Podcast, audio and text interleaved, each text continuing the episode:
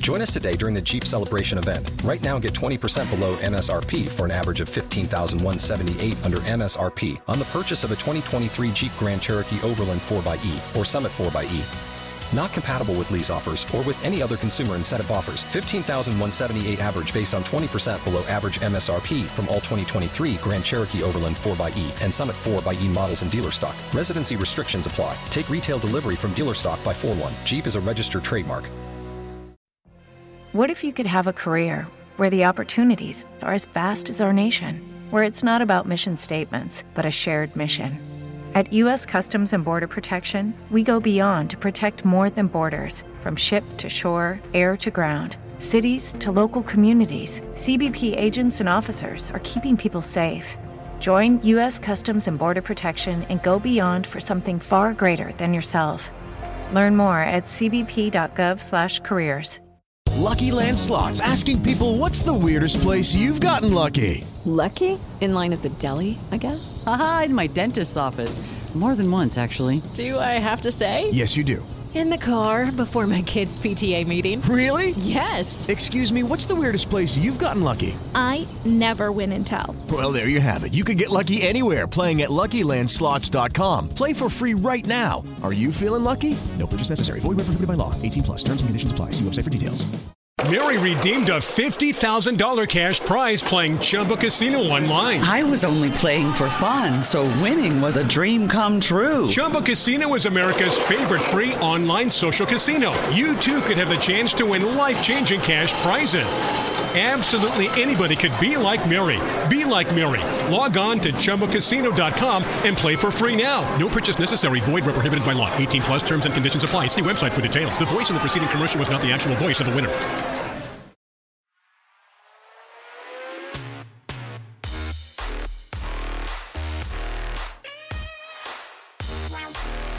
Welcome, everyone, to another episode of the Nic Cage Fight Podcast, where we review, dissect, and break down Nicolas Cage movies because we're just some kids and life is a nightmare.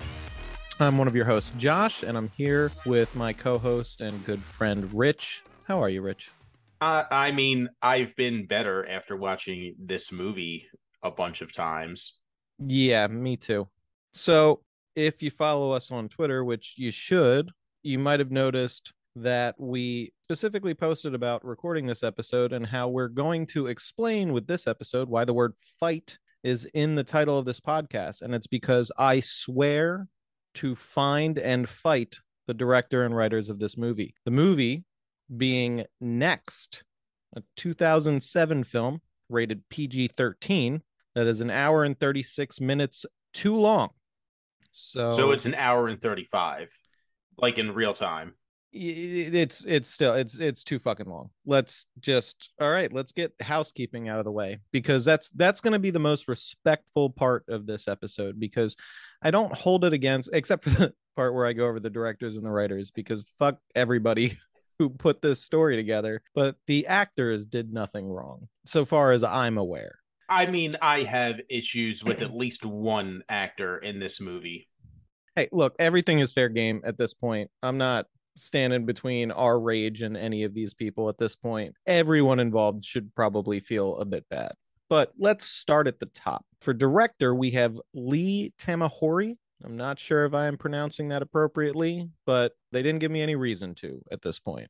However, their book of work really didn't prepare me for this film. They did Along Came a Spider, which wasn't bad. Uh Triple X State of the Union, which I think was the sequel Triple X movie. that weird- was the sequel that I believe did not have Vin Diesel in it. I think this was the Ice Cube one, if I'm not mistaken. I think Vin Diesel was in the first one and the second one. I if there's a third one with Ice Cube, that I'm I'm just not up on my Triple X lore. Yeah, no, I'm looking at it here that's st- starring Ice Cube and Willem Dafoe. Okay. Yeah, you know it would be funny if in the eight millimeter movie when they were searching all those uh back alley porn hubs, they had a box labeled XXX State of the Union. Ah, that would have really tied everything together. it would It would have been some great foresight for a movie made seven years later. Yeah, yeah. Uh, He also pers- did Die Another Day, by the way. So he did direct a Bond movie somehow. a Pierce Brosnan Bond movie. I'm not sure if that counts. I mean, Goldeneye fucked, but The game did. I just so, so I was raised in an old school household. The only uh James Bond that we recognized was Sean Connery. interesting. Yep. I, I don't know tell you, but that bit of intolerance is really ingrained from a very young age in me. They also directed one episode of The Sopranos. Just got to throw that out there. We're big fans of The Sopranos on the pod, so every time it comes up, we got to talk about it. Oh my god. I need to know which episode now. It's Toodle fucking ooh, and I don't recall the events of that episode. It's a solid name. It is a good name. It's a good name. So the writers, we have three writers, and it, it doesn't make a lot of sense, but we'll just run through them. We got Gary Goldman, who wrote Big Trouble in Little China, Total Recall, the original, and then the next one. I, I don't remember if that was supposed to be a reboot or a sequel, but they also were the executive producer of this movie and Minority Report. Okay. I mean, similar, Yeah. similar so things. so here's the weirdest thing.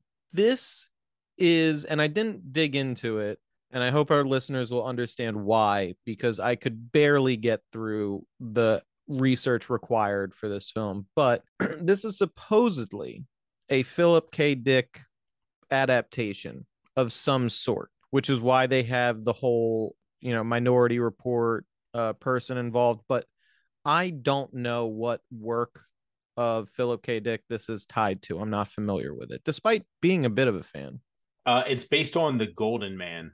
The Golden Man. Okay. I'll have to I'll have to look at how dirty they did Philip K. Dick on this one because I'll read a Philip K. Dick book story, whatever you know form it takes. But the next writer on the list is uh, Jonathan Hensleigh, who wrote Die Hard with a Vengeance, The Saint, Armageddon, the Thomas Jane Punisher movie, and Kill the Irishman, which all of those movies are not bad. Yeah, I I enjoyed the Punisher. Now, And I mean, I'm more of a deep impact person than an Armageddon person, but that's not to say that Armageddon was bad. Yeah, when we did the Punisher reviews, I think I, I put Thomas the Thomas Jane one at the top of my list of portrayals of the Punisher. It was a good movie. I enjoyed it. The third and final writer, which is this one came out of nowhere for me, is a uh, Paul Bernbaum, who did the Halloween Town movies, another Disney-ish kid flick called In the Doghouse, the 21 Jump Street TV show, the original TV show that the movies that our listening audience is probably familiar with were a sort of parody of or spin-off of. Yeah. Yeah. It's it's a weird addition to the writing cast that I've previously gone over. Yeah, but all of these people, it's they're all very different. Mhm. different and well and let's let me compose myself and get through the the remaining housekeeping that we have to do so starting off with the casting our main man uh the man of the hour the titular character of The man who needs no introduction. exactly Nicolas Cage Hey, I said he doesn't need an introduction. that wasn't an introduction it was a statement of fact regarding a person's name All right, fine, but you're on thin ice. All right, noted. He is playing Chris Johnson. And I'm just going to be petty and just point out that the Chris is spelled C R I S. Too cool for an H. Does that ever ha- does that ever come up? Like, does it have to come up? Uh, Nope. Whatever. Nope. I'm just being petty and pointing it out. We have uh, Julianne Moore as uh, Callie Ferris. Now, Julianne Moore, you probably recognize the name. You would definitely recognize the actress. Uh, she was in Jurassic Park Lost World, Boogie Nights, The Big Lebowski, Magnolia. Been in I- a lot of stuff. I know her from 30 Rock. that is something else that she was in. Then we have Jessica Biel as Liz Cooper. Now, Jessica Biel's been in a number of things. The thing that people our age might remember her from first was Seventh Heaven, which was just a awful TV show. Uh, in retrospect, I don't know. At the time, raised a little religious. It was the show you were allowed to watch if you if you grew up in a household like that. Yeah, and she was also kind of one of the like blonde bombshells of the 2000s, like her and Jessica Alba, and like not blonde, but like Rosario Dawson is in there too. Of like, oh, we need a hot chick. Okay, we'll get one of these people. Yeah, classic uh, attractive actress pull for a specific period of time. Who shout out I thought was actually pretty good in this. And wa- I am I am not a Jessica Biel person, but she was I thought that she was very above serviceable in this. Her acting was fine in it. The writing for her character and every other fucking character in the film god awful. But just to run through some more of her credits, she was in the 2012 Total Recall. She was in the 2003 Texas Chainsaw Massacre uh, film. She was in the 2010 A Team. There you go. She was in Blade Trinity, the worst of the Blade movies. She was also in the worst movie ever made. I now pronounce you Chuck and Larry. There you go. There's that. But she also was in the first season and maybe a second season and has some sort of executive producer credit on The Sinner, which is actually a relatively serviceable television show. If you like crime, mystery, thriller-ish things. It's it's pretty good for for uh, a non-premium cable channel show. Right. And then you have literally a bunch of people who all have like four lines. yeah that's those are the main ones just go over a couple of them real real quick just real quick so we have uh, thomas kretschmann who plays mr smith i don't even remember who mr smith is in this film it's that bad but he was he was in the avengers movies as uh, strucker Uh, oh, he also- was he was the main terrorist. Oh yes, that's right. He was also he was in Wanted. He was the main guy that uh, James McAvoy has to go kill at some point. He was in Blade 2, second Blade appearance in the cast list, and uh, Resident Evil Apocalypse. Um, they have no ability to retain information from the Resident Evil movies. We have Tory Kittles as Kavanaugh. He was in Sons of Anarchy, True Detective season one, Olympus Has Fallen, Those Who Wish Me Dead. Or for Uh, those who are my age, Malibu's Most Wanted and Get Rich or Die Trying. That is correct. I I remembered him primarily from the True Detective season one and Sons of Anarchy. Cancel me if you want. I don't care. I thought he was great in both of those. Jose Zuniga, whose name I'm hoping I'm pronouncing correctly, is Security Chief Roy Ball. He was in Con Air, one of the Holy Trinity. He was in Twilight, Constantine, Mission Impossible 3, and has a bit of uh, a TV All Star set of creds. He was in Dexter, The Shield, 24, most of the Law and Orders. So I just assume everybody has been in Law and Order for at least one episode. oh yeah almost almost everybody has um but uh this guy has hit most of them if not all of them i didn't actually do an accounting of that. Uh jim beaver shows up again as an nsa director. Uh he was in adaptation. You'll remember him as park ranger. He was uh very much known for his role in supernatural crimson peak which we've mentioned before and ongoing role in the boys. And yeah i'm gonna i'm gonna So, real quick, Nic Cage's wife at the time is the lady in the beginning of the movie whose necklace falls off. really Yeah, that, that- was that was Alice Cage. interesting i i was not aware and now we're going to skip right to the honorable mention which is probably the biggest bright spot in this whole movie is that peter falk is uh in this film as irv and peter falk if the name doesn't immediately ring a bell is columbo What? Oh, mm-hmm. oh. yep and Just one uh, more thing. yeah Oh, I guess only people will recognize that if you were like born in the '60s.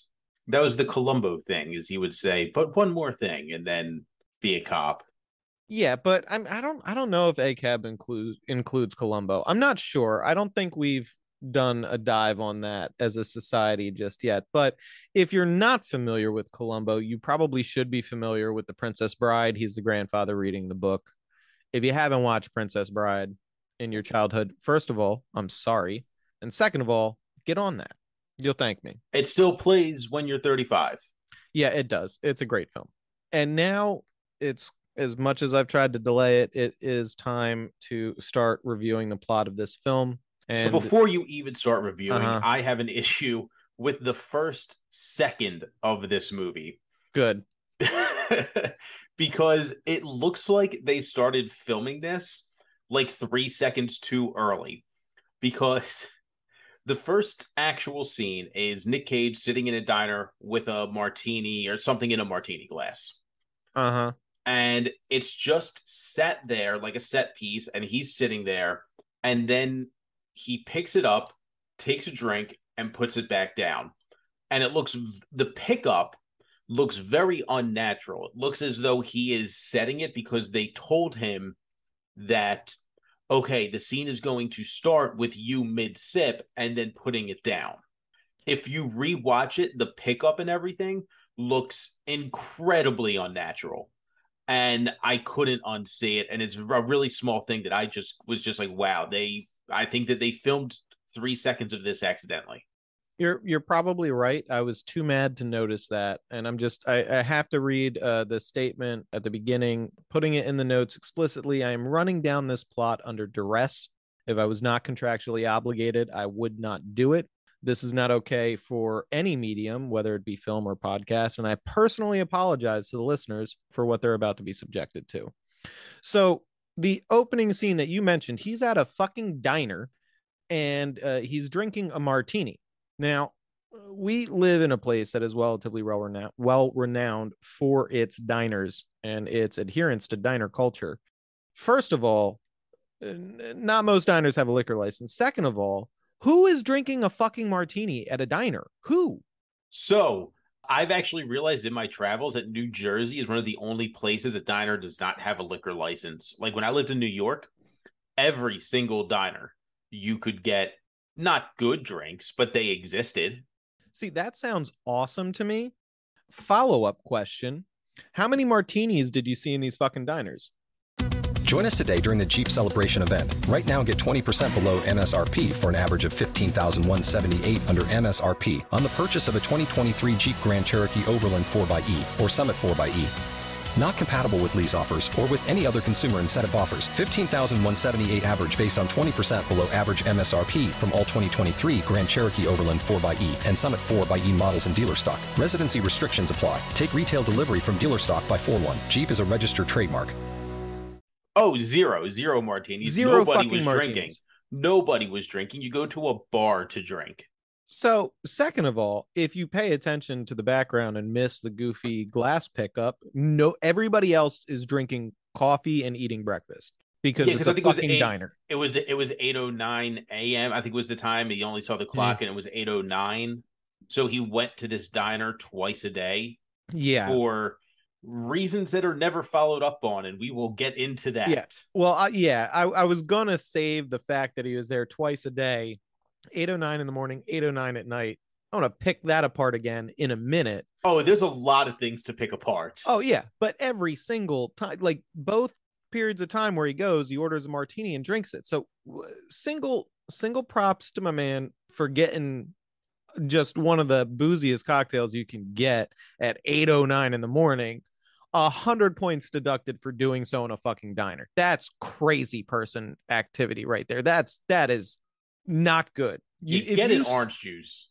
it, yeah get yeah get a screwdriver get something like much more if i see if i walk into a diner even if they have a liquor license and i see somebody drinking a martini at 809 in the morning i know they're going to shoot up their place of work at 9:30 when they're supposed to be at their desk that's that's my opinion and take on that that's fucking crazy so we cut from that completely contextless opening to a Vegas magic show. And the movie establishes relatively quickly that the protagonist in this film is able to see into the future. But there's some rules. And those rules are he can see two minutes into the future, and it has to be his future. And so, right or like directly affecting him or so, there was like a vaguer rule that was put in later where he said like it's not his future but the future has to affect him yeah, it had, like it's, it's- his it's his POV of the future. whatever. So uh, now, listener, if you're wondering what you do if you find yourself gifted with this supernatural ability, the movie wants you to know that the correct answer is to become a Vegas stage magician whose show is 90% regular stage magician shit and 10% seeing into the future. That's it.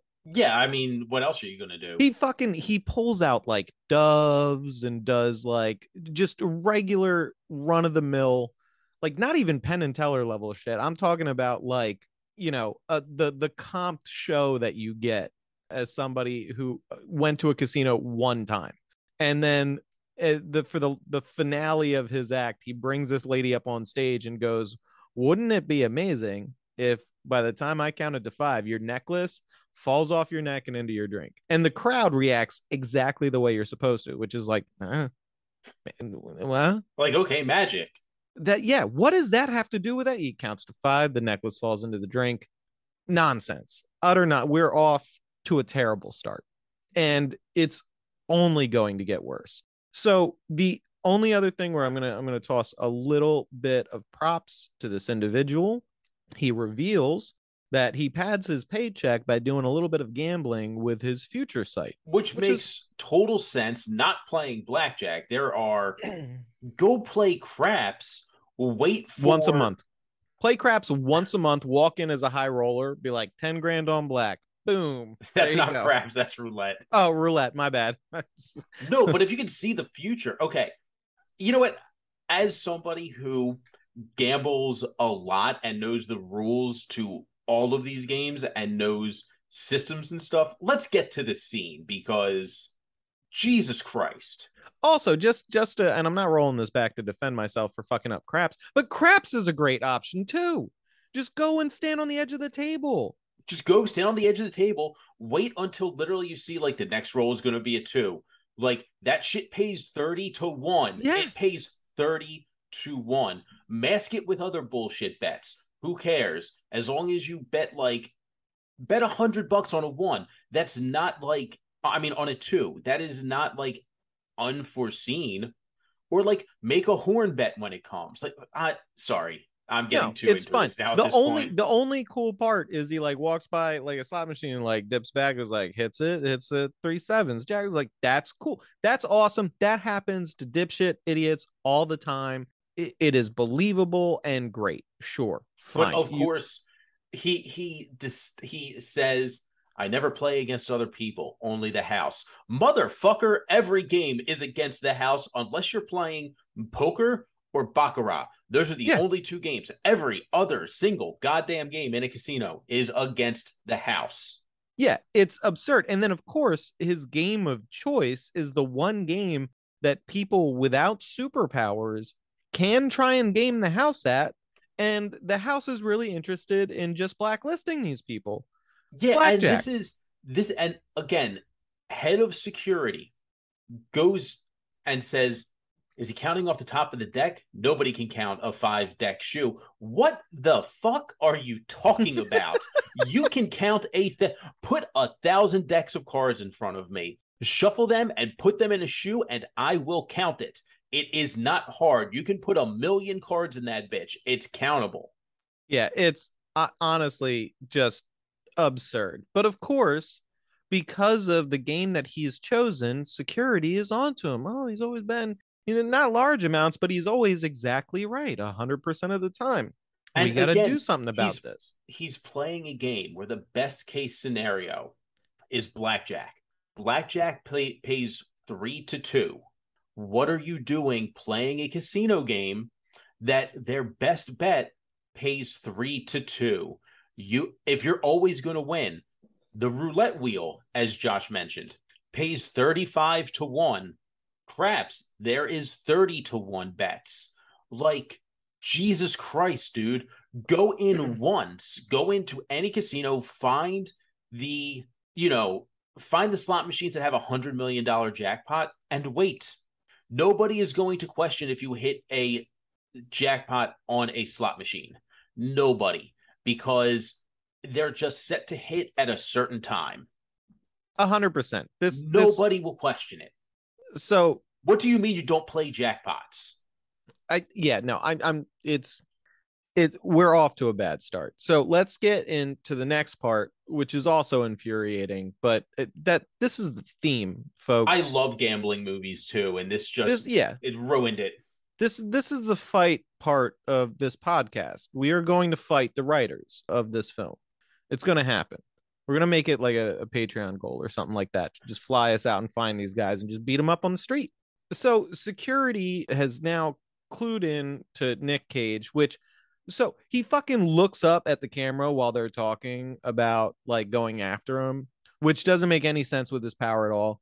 Okay. No. Like I just want to point that that has fucking nothing to do with anything. And it gets referenced later in the movie.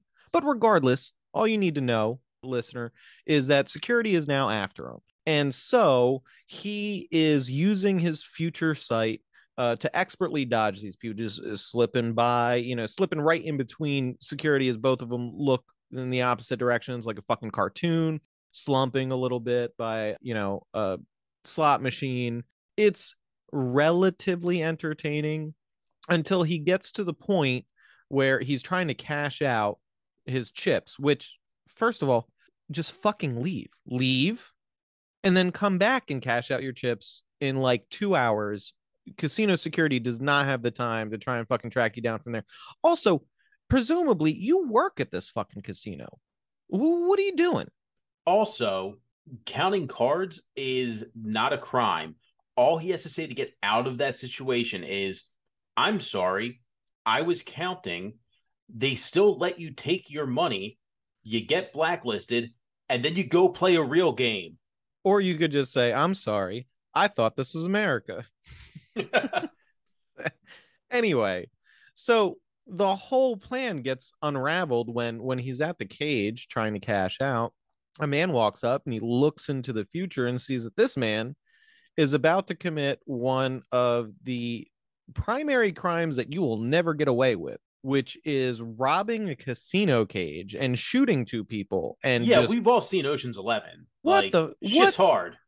So he sees this in the future and tackles the guy with the gun and then grabs the gun. He, he didn't see any further, didn't pause to to to take stock of what would happen when he picked up that gun, which is security arrives, sees him with a gun in his hand, and is like, This is an armed man that we also think is a cheater, intensifying the chase. So uh, just nothing matters. So now security is chasing him. This for- film has turned Josh into a nihilist. it's awful. So they're they're chasing him because of the gun and the cheating, and he uses his future sight to try and dodge him while some guys watching cameras trying to direct him. You know, security to where he's going. He cuts into a bathroom. He takes off his sport coat and his stupid ruffle shirt and throws them in the trash. Steals an old man's hat and then just proceeds to walk out of the casino Not the only thing he's going to steal. no. And he so he he walks out of the front doors of the casino right as a valet pulls up a car and gets out of it and leaves the front door open he just gets in and drives off with it. And now because I have been looking for any excuse to talk about something other than this movie, I am going to regale you all with a personal story because this is maybe the most believable part of the movie because I know that it happened in real life at one point. So, to start this off, uh, I did take a look. I'm still going to change the names of the people involved and be vague about some details because, despite the fact that we are now outside the statute of limitations for criminal prosecution, uh, I certainly don't want this to be the reason that any sort of civil litigation comes down on people that I know and actually like. So, several years ago, I had a pair of acquaintances, and one was particular loose cannon that we will call Lenny uh, for the sake of this story. And Lenny had a reputation for, despite being a very slight individual, being able to consume massive amounts of alcohol. The only problem was this person went from zero to a 100 incredibly quickly. Drake quickly. It's yeah, it was it was fast. And when he had when he hit that point, he became one of the it is like a unstable nuclear material. Something was bound to happen. And so he went out for a you know a company celebration evening. And my other acquaintance went with him. And at some point in the evening the responsible acquaintance lost track of lenny. And lenny disappeared.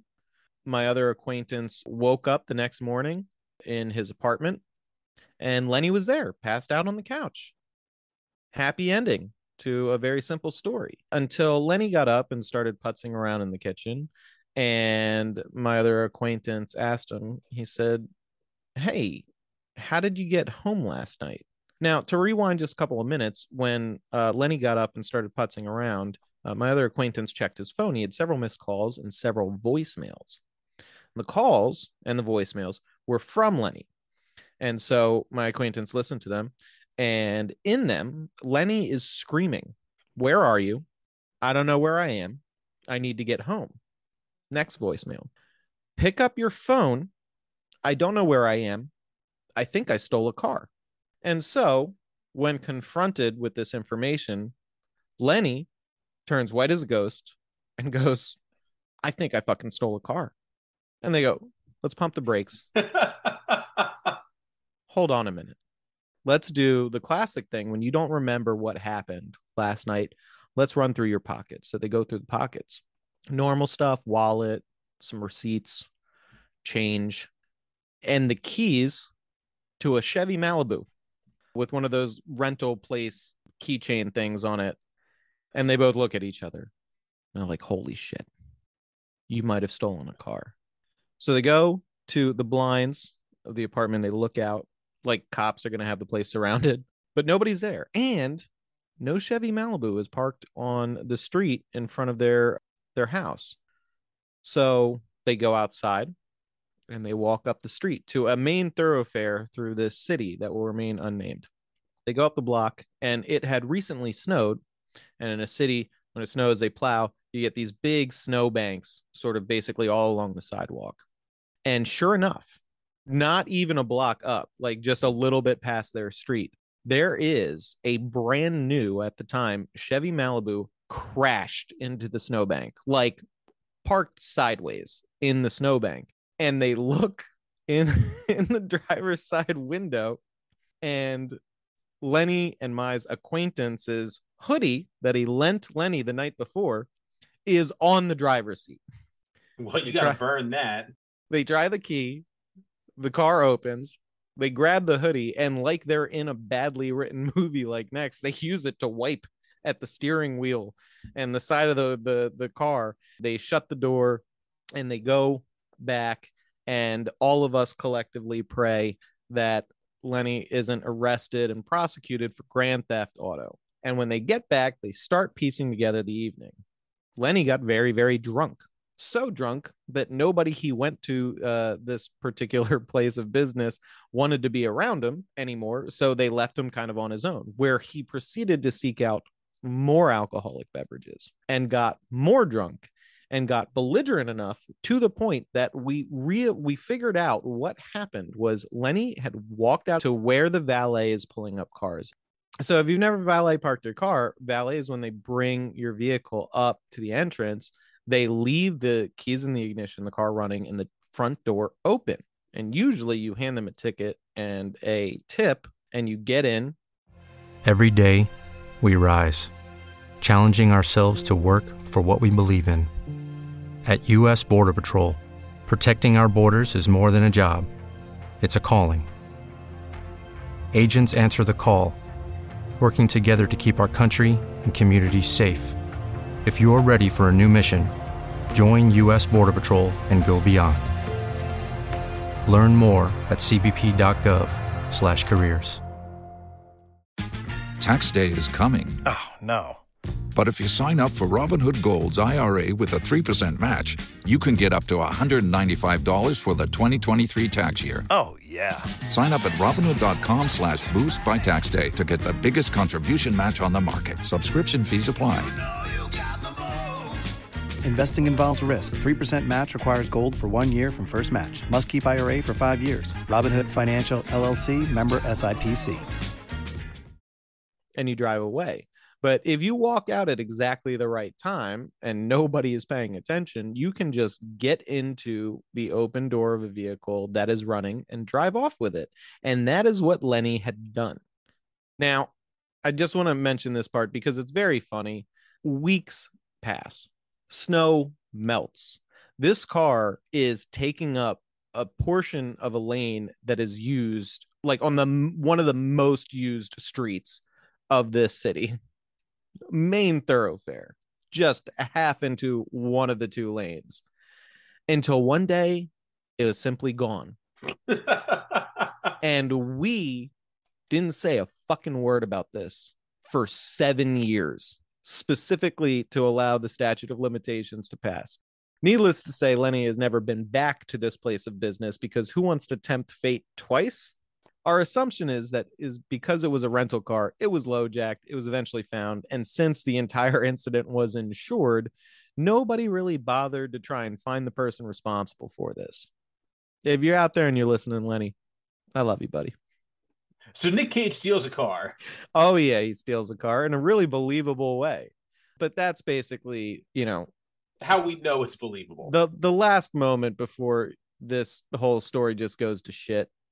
So, unfortunately, Chris doesn't pull this off as slick as Lenny did and is immediately chased by the cops. But like six cops. The response time in Vegas is fucking mint apparently. But he uses his future sight to dramatically jump a, a, set of train tracks right before the train passes and gets away because the cops, you know, are stuck while this train passes. Oh man, those famous Las Vegas trains. Yeah. and then uh, he brings the car to a location where apparently he offloads stolen cars because um, his buddy Irv explicitly makes mention that you can't keep stealing cars, man but neither of them seem to be particularly adept at that because the car appar- uh, uh, apparently is low jacked. So, regardless, this whole scheme doesn't make sense anyway because he gives the shop owner 20 grand and then goes to play pool with him. So, that's cool.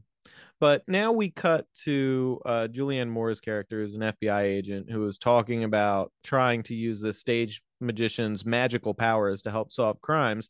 And we learn about two minutes in plot. the future yeah, very very specific. I haven't fucking thought this out even for a fucking second. And she's explaining to her boss, who props for not immediately firing this person, not for suggesting that magical powers might help them solve crimes, but magical powers that only allow you to see two minutes into the fucking future would allow you to stop crimes. It's nonsense, people. Uh, especially in light of the larger plot that's occurring, which is that a Russian nuke has gone missing Julianne Moore is still convinced that a magician that can see two minutes into the future is going to help with the nuke situation because she's dumb and the writers of this movie hate you.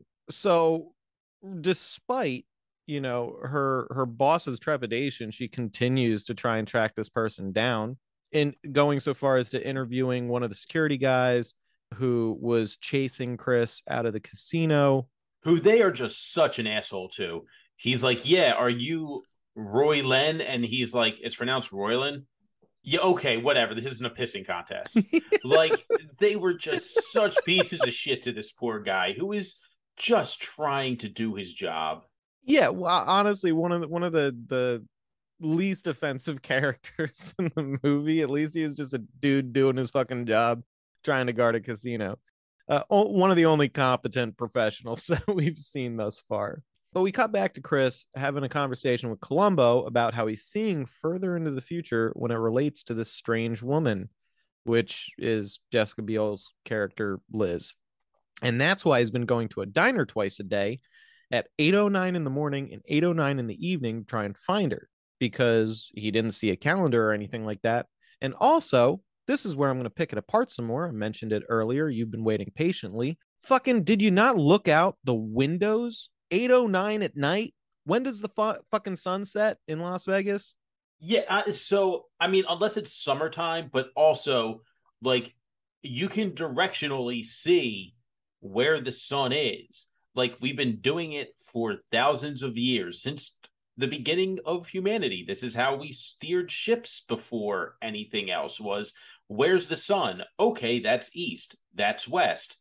Could you not tell if it was rising or setting? What the Even- fuck? Even in the sun, 809, it is at least going to be setting. Right. Like, Grab a fucking uh, farmer's almanac, my dude. That's nuts. This whole thing is nuts. Makes no sense. Irv, at the very least, has the temerity to call him out on it and go, You didn't catch a fucking calendar? It's going to be really embarrassing if she doesn't get hungry for the next 10 years and, you know, doesn't show up at this particular diner. Yeah, it's it's a thing. It's fucking stupid. Like you can tell the way that it's lit. Like I'm like, my dude, that's breakfast. Still ordering fucking martinis, 809 in the morning. That's that. I'm just, I got to come back to it. If you see somebody doing that, that is an individual you should be afraid of. Their power level is much higher than yours. And you cannot hang with this person. okay, also, my original thought was if he sees himself in the future and his future self is having a martini at 809 in the fucking morning, shouldn't you wait until maybe you're just like, hey, you know what? I was out all night and I could use a nightcap because we've all done it. We've all been, you know, we are close to Atlantic City. We've all been gambling till seven in the morning and gotten a drink on the way home at 745. Sure, at Ducktown, the only 24 hour joints in the in the city. Well, yeah, but at that point, yeah, oh, yeah, but like, no madman is waking up in the morning and saying and getting a fucking martini. getting a It's martini. just- it's it's ridiculous and uh, probably a consequence of him not being able to see more than two minutes in the future to see him you know getting arrested for a felony by noon if you're drinking a martini at 809 fuck's sake so yeah, as we previously mentioned the car that that chris stole uh, is low jack terrible car thief on top of everything so while he's playing pool, now this isn't immediately conveyed to the viewers, but Julianne Moore shows up. They tracked the stolen car. She confront, confronts him and asks for his help with the problem that the FBI is having. And when he pushes back, the garage doors fly open, and it is very clear that the FBI is there to take him by force. So we, of course, re- rewind back to him still shooting pool and going, "Oh, I, got- I got to get out of here." Get used to isn't gonna that. go It's well." going to happen a lot. So I just want to point out because this is the only time I bothered to do this. This scene starts the the Julianne Moore scene starts at at 17 minutes and 15 seconds, runs to 19 minutes and 52 seconds before cutting back to the beginning. So if you were paying attention to the two minute rule like I was, unless Jessica Biel's involved, which she's not in this scene, it doesn't matter. Nothing matters. Uh, Uh, you know I'm- what? My second watch through, I meant to do that because I'm watching it. Then it cuts back. I'm like, huh, that seemed like a lot longer than two minutes. Yeah, because it was. So I I stopped doing that at that point because I refuse to have less respect for myself than this movie has for me. So let's just assume that the movie doesn't give a fuck about the rules. And that's that's a pretty good basis to have as you continue through this film. Meanwhile, while this is going on, our security guy from the casino is trying to leave for the evening, uh, apparently, and there's a, a couple, a lady and a man, sort of sitting by his car. Very quickly, they start uh, questioning him about Chris, the stage magician. They shoot him in the leg and uh, ultimately slit his throat while trying to get information. Who are they? Who hired them? How do they know about Chris and his ability to see two minutes into the future? Fuck you is the answer to all of these questions. Yeah, that's that's about it. Back to the It diner. doesn't matter. No, it Nothing doesn't. matters. Nothing matters. I, I can't stress that enough. So we get back to uh, Chris at the diner, of course, with his martini, despite you know being pursued by the FBI. You gotta if if you're drinking martinis at 809 in the morning and you've been doing this for several weeks, it's probably not healthy to just stop. just gonna throw that out there. Yeah, you got to wean yourself off. Yeah. And it's I, again, this was the, the the second time I get to see it from the beginning. Nobody else in the place has an alcoholic beverage. Everybody's got mugs of coffee and fucking omelets and shit because of course they do. It is 8:09 in the morning. It's And- breakfast time. Yeah. Did he not see this? Did he not look around and say, now, unless you're somebody like me who, whenever I go to a diner, don't care what time it is, I'm getting two eggs over easy. But most people aren't like that. They will go to a diner and get meatloaf because Meatloaf Diner is objectively better than you. So also, you think one of the per- prerequisite skills for a stage magician is reading a fucking room? No, no, it's drinking martinis and seeing into the future. Those are the two things that you need to do. If you can't do those two things, Josh, I'm sorry. Your dream is dead. Go hang out with reject Criss Angel from fucking The Sorcerer's Apprentice. Ah, that's Because we already watched that movie, so you listener get that reference. and if you don't, go listen to that episode. Now, turn this off, go listen to that one, then come back. yeah. Pause. We'll wait. Why haven't you paused yet? Fucking do it. so, of course, at this point, Liz Jessica Biel comes in and sits down, and Chris, in in one of the only useful, if uh, most certainly underhanded and questionable as far as uh, consent is concerned, uses for this two minute ability, proceeds to try out a number of approaches. Yeah, he's Uh, essentially doing like a pickup artist. What's the what's the dude's name who's like really popular but for all the wrong reasons right now? Do you know who I'm talking about? I, I'm gonna throw out a guess just because I keep tabs on the sort of internet content that makes your brain rot. If you're talking about Andrew Tate, I'm yes. assuming. Yeah. Yes. Like, okay, so this brings up a ton of questions to me. Like, what does this say about consent? What does this say about free will? This man is over here just bending reality, trying different things in his head. What does this say about time?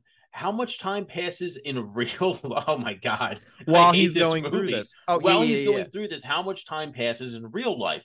Or is he like Doctor Stranging it in fucking Infinity War when he's sitting there and viewing every possible outcome? Yes, this is a, a reasonable question.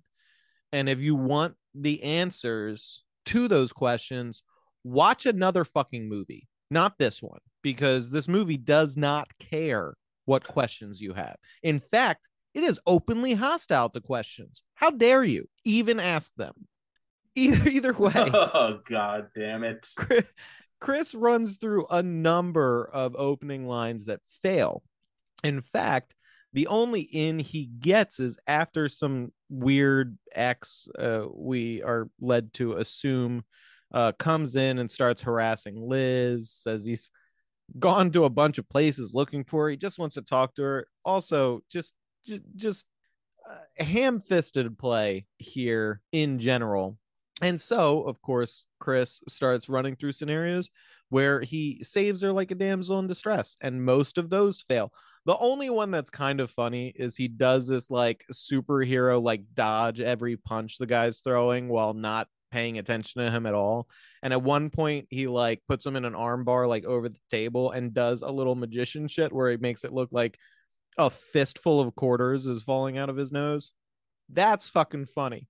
That, That- that pickup would have probably worked on me But it doesn't work. doesn't work on. Liz. So he settles on the only opening that works, which is letting this guy deck him in the face. And then Liz, probably through embarrassment, actually speaks with him for, you know, a couple of minutes. but still uses the cringiest pickup line I've ever heard, which is the ex boyfriend asks, Who do you think you are? And Nic Cage says, I'm her future.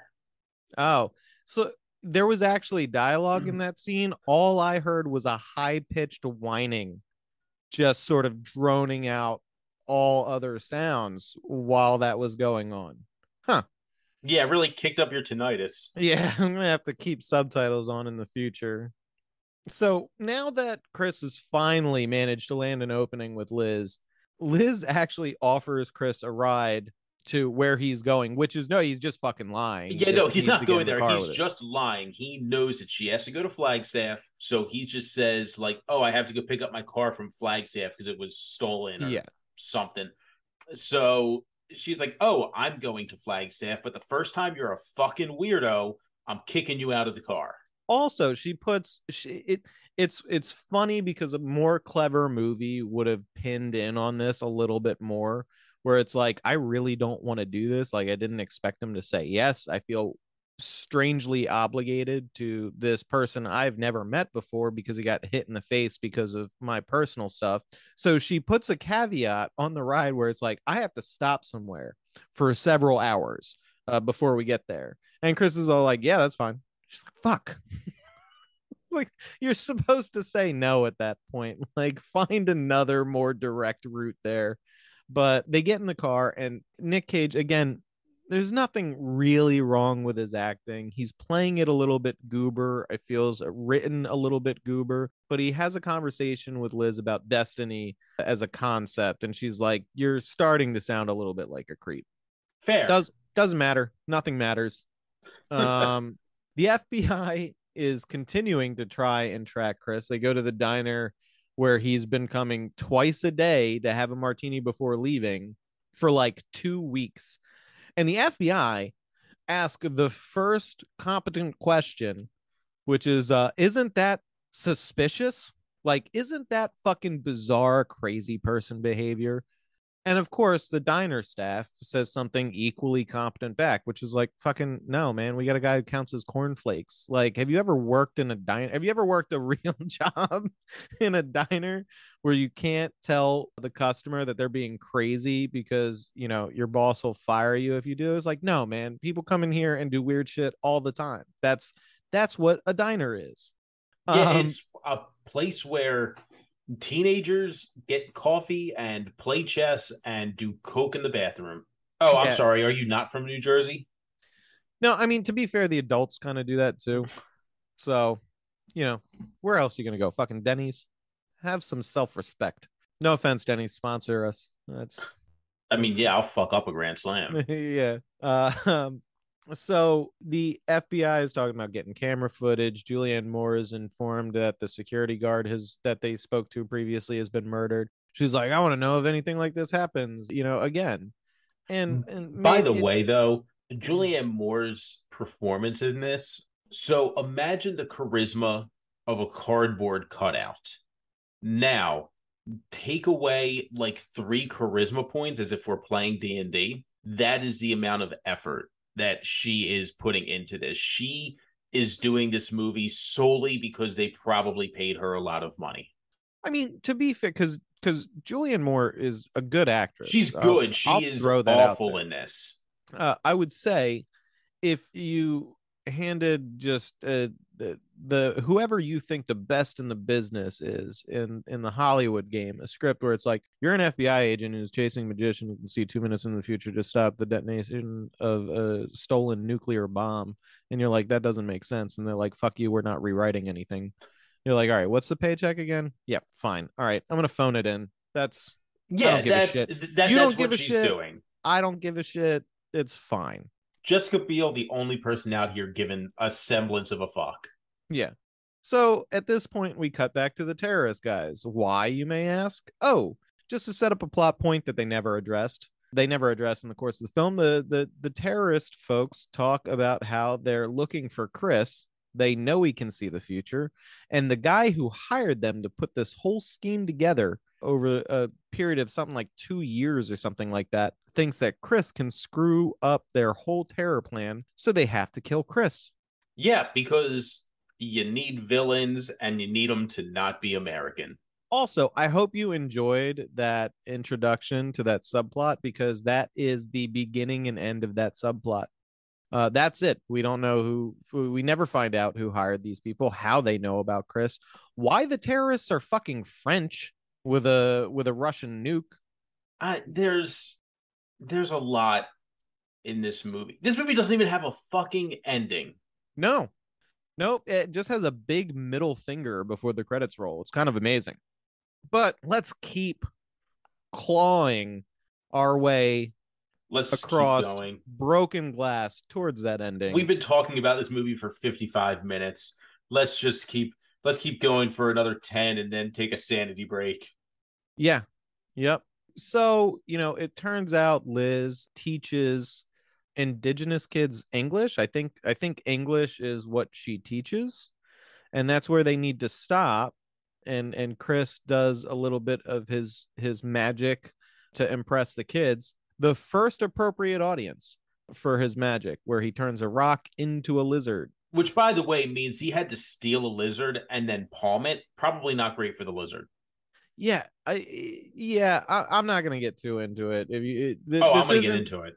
this isn't a discussion on the ethics of close-up magicians using live animals and whether or not that's a good thing but regardless the fbi is still on their trail that's literally all i wrote there's there, we definitely got a scene where the fbi is like oh we got a picture of them or something they're headed this way whatever. Liz and chris are back in the car driving in the rain at night.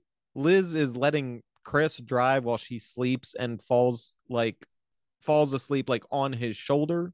But it turns out the road that they're driving on is flooded so they have to turn around and go to some motel. He didn't see Uh, that in the fucking future. to well i i think he did. I think he did explicitly because that that means they have to get a room at this motel Oh yeah, this is where the movie gets very uh not great. so they get a room and chris is like you take the room and i'll sleep in the car. Now i don't know how many times he had to go through the future where it made sense for these two adults who assume presumably have adult money. We know chris has fucking cash. Don't get two fucking rooms at, at this motel as they're both stranded adults but no chris goes to sleep in the car and liz seems at least somewhat intrigued by his chivalry not not trying to say any weird lines or or sleep on the couch or something like that which again we don't know. We're not privy to how many times he tried that in his head and got shot down uh, before he settled on the sleep in the car path. So the fbi is getting closer to closing in on chris they also have information that the missing nuke is somewhere in la this is explained sort of like i don't know like video game logic like we have a radiation detector thing and it was you know it's it's somewhere in la but that's all we know. We know for a fact it's in la though. So Yeah, uh, it's uh, who let's just keep going. yeah who cares? The movie does not care about your fucking questions so just hold them uh, until the end where we will still not take questions so so for whatever reason with with the nuke now being confirmed on american soil julianne moore somehow convinces her boss who's like you don't understand. We got to get the fucking magician who can see two minutes into the future. That is the only way to deal with this international terror incident. And the boss i guess says fine. Which, So- like, by the way, just quickly, if we knew that 9 11 was going to happen two minutes later, what the fuck could we have done? nothing changes. Nothing changes. 9-11 still happens. If you had two I, again i don't understand why the fbi that thinks this is a worthwhile strategy at all. If anything if anything the secret service might be interested in this person. Put him next to the fucking president when they're giving speeches. Great. Now we have some actionable intel a bomb going a terror plot like no you've got nothing.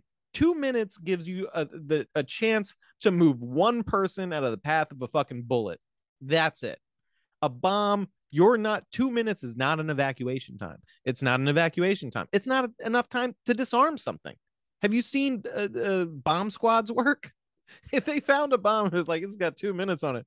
It's like all right let's all leave just us and we'll live and this bomb is going to go off and we'll deal with the the aftermath after that. It, it nonsense shit. And the fbi signs onto it. I, I i don't know. If i was the fbi i'd be kind of pissed about this movie. Like we're not that stupid.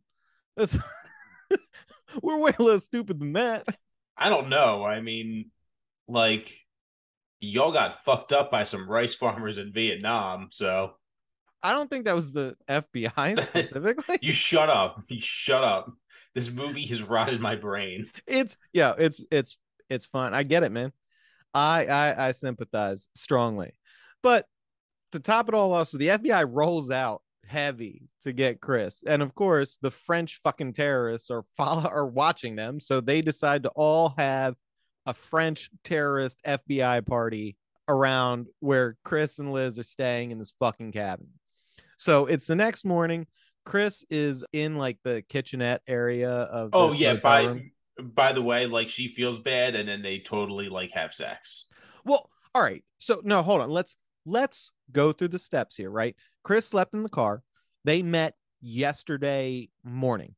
This is 24 hours later, roughly. Chris has slept in the car. He came in. He is sitting down at the kitchenette. Liz has taken a shower and then, for fucking no discernible reason at all, decides to come out of the bathroom, which is enclosed, into the kitchen in just a fucking towel, fresh out of the shower. Where Cris does a magic trick where he does like some flash paper and then there's a rose after the the paper burns away and then they kiss and then they fuck and listener uh, we've gone into very briefly about relationships sometimes i'm just going to underscore this several times for you this will never work do not do a magic trick for a woman you met 24 hours ago and expect it to end in sex more likely it will end in pepper spray There are so many other things that you can do. Respect goes a long way. Treating somebody like a human. Don't be weird.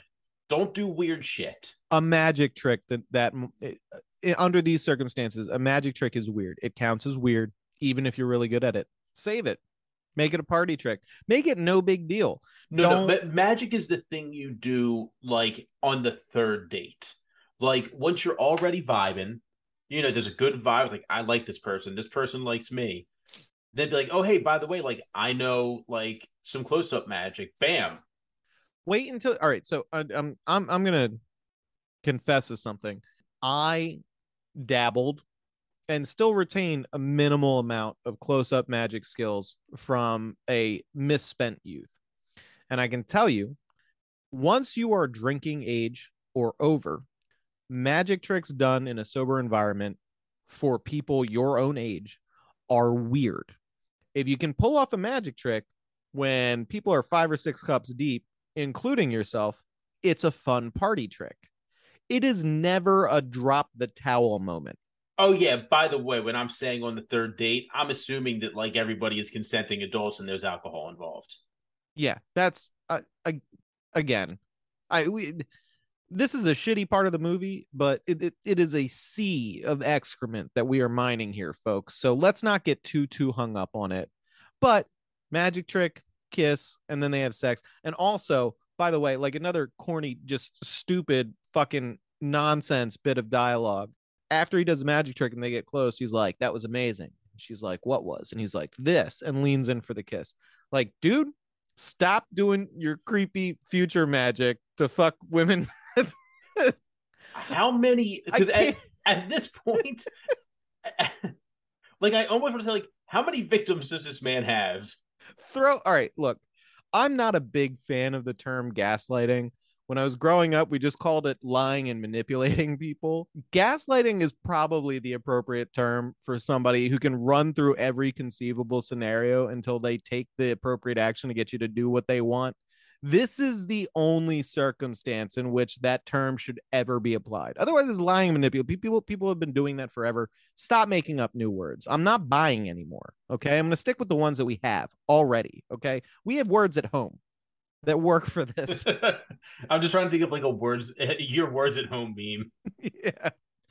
Um so anyway uh this is all played off as it's supposed to not seem bizarre beyond imagining to the viewer even with a billion chances to act exactly the right way. This set of events makes no fucking sense. Uh i'm not even trying to clown on Nic Cage. I think he's a good looking guy. But the juxtaposition between him and jessica biel I didn't even look into the age differences at this time. There is definitely I'm going to a 'cause it- difference. there is a gap. but yeah, you don't you you don't fuck the weird older guy who is a magician, a literal magician. 24 hours later, you don't do that. That doesn't happen. That's not safe. 18 That's how pe- years. Eight, by the way. 18 year 18 difference. years. That's how women go missing. Don't do this. It doesn't happen, so you don't even have to worry about it. But still, Jesus. And anyway, after we're treated to that, we have a moment where they're lying together in bed. post coitus with Nic Cage laying on his back and and Jessica Biel sort of on his chest. And we're gonna stop here because I need to go scream into a pillow. Um, before we get to the rest of this stuff, follow us on social media. You can find us on Twitter at cage fight underscore pod. I'm too angry to give out the Patreon, so just fucking Look find up. it. Fucking go look two minutes into the fucking future where you're sitting at your computer and opening up Google. You'll figure it out. It'll be fine. Patreon.com slash Nick Cage fight. There's some shit up there. You can read. You don't need me telling you every single time. Yeah, come back for the next. I'm sorry episode. for being so aggressive. come back for the Go next give me money. episode where we continue to scream about this film. A little bit of a, a spoiler alert or a hint for you. We're stopping here very much on purpose to add some level of poetic synchronicity to the review, at least, since the movie doesn't give a shit about lending any of that to the actual story. As always, listening, thank you for showing up. We appreciate it. I'm